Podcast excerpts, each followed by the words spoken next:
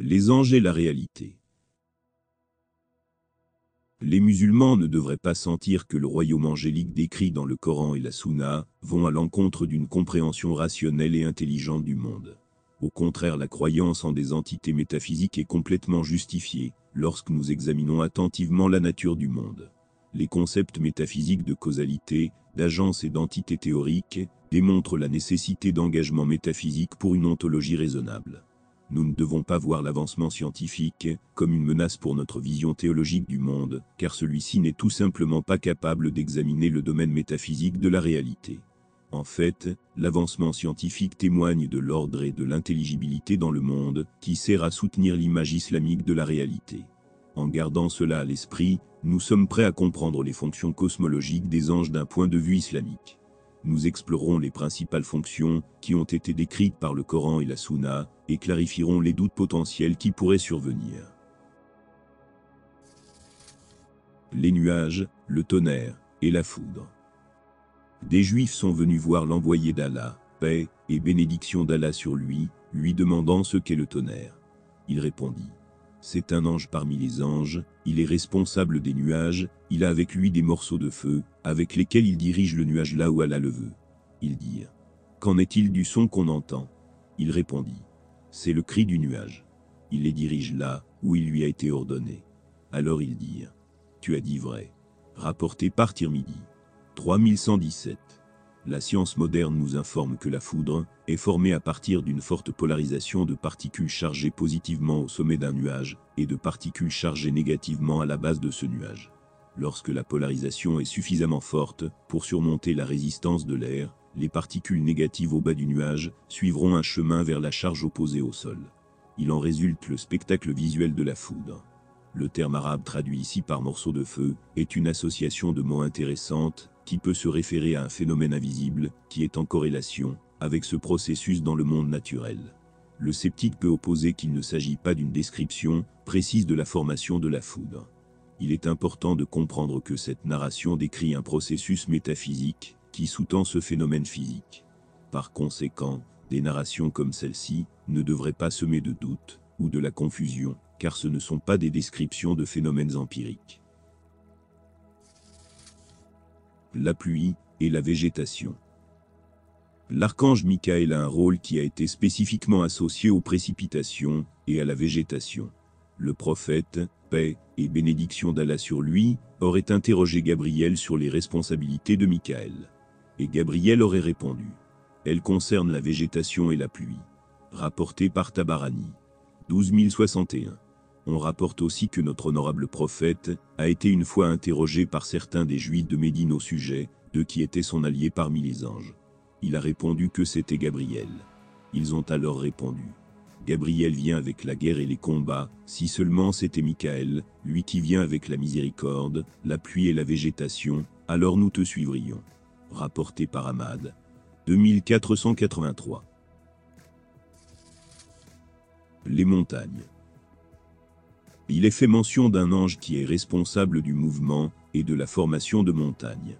Dans une longue narration, Al-Bukhari et Mouslim ont rapporté que l'ange des montagnes est venu au prophète, paix et salut d'Allah sur lui, et lui a dit Ô Muhammad, Allah l'a bien entendu, ce qu'a proféré ton peuple contre toi. Je suis l'ange des montagnes et Allah m'a envoyé vers toi pour que j'exécute l'ordre que tu me donneras, car si tu le veux, je peux les recouvrir des deux montagnes. Le prophète répondit J'espère plutôt qu'Allah fera sortir de leur longe des personnes qui l'adorent seules, et sans rien lui associer. Rapporté par Al-Bukhari. 3231.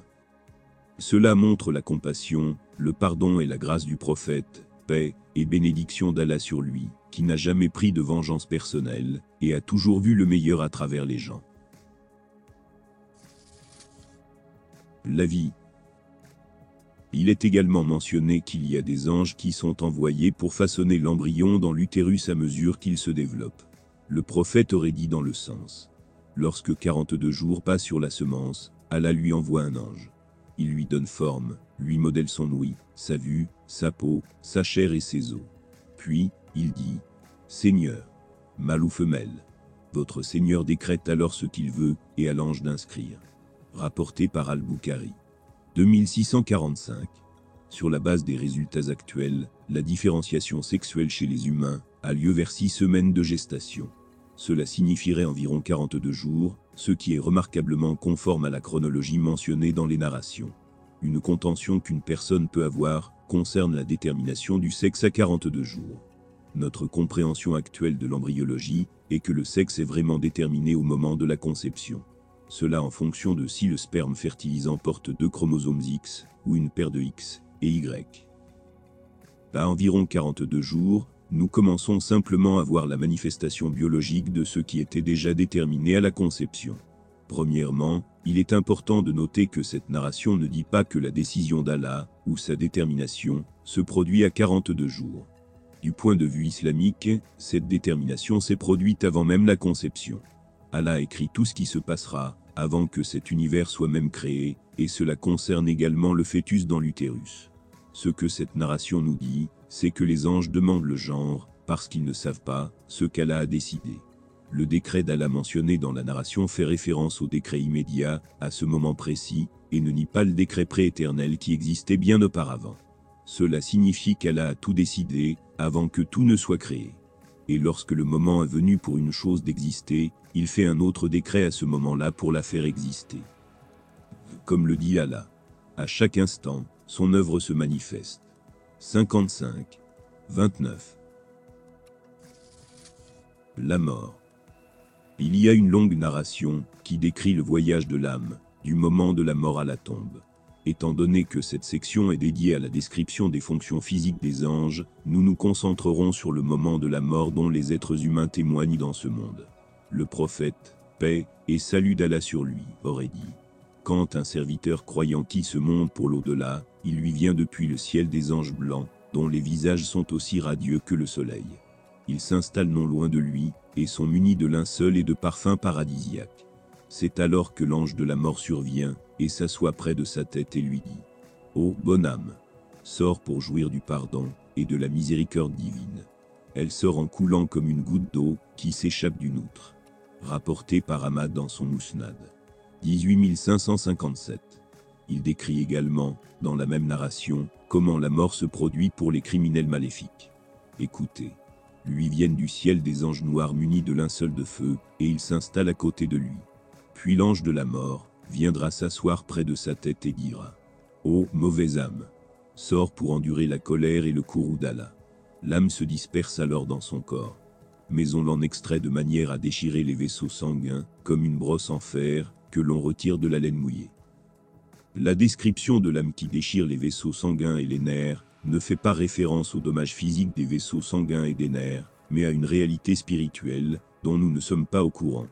Encore une fois, ces narrations ne contredisent pas notre vision du processus de la mort simplement parce que nous n'avons pas la capacité de mesurer les expériences conscientes qualitatives après que l'âme ait quitté ce monde.